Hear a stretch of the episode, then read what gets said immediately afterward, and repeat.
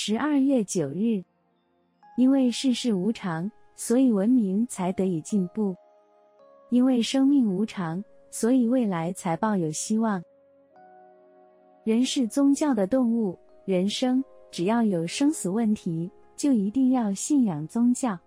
世界上各个宗教皆有其教义主张，无常是佛教的真理之一。然而一般人因为不解无常的真义，因而心生排拒。甚至感到害怕。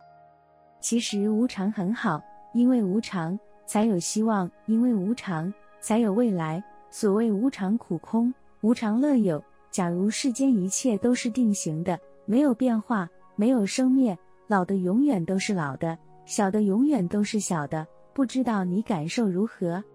所以无常变化就很可贵，因为无常，因此有钱有势的也不必大过得意。因为世事无常，财富为五家所共有，名位更是朝夕万变，其至身体健康也都是生灭无常，如少水鱼，不值得太过贪执，反而要以无常为戒。应该做的事，要及早承办。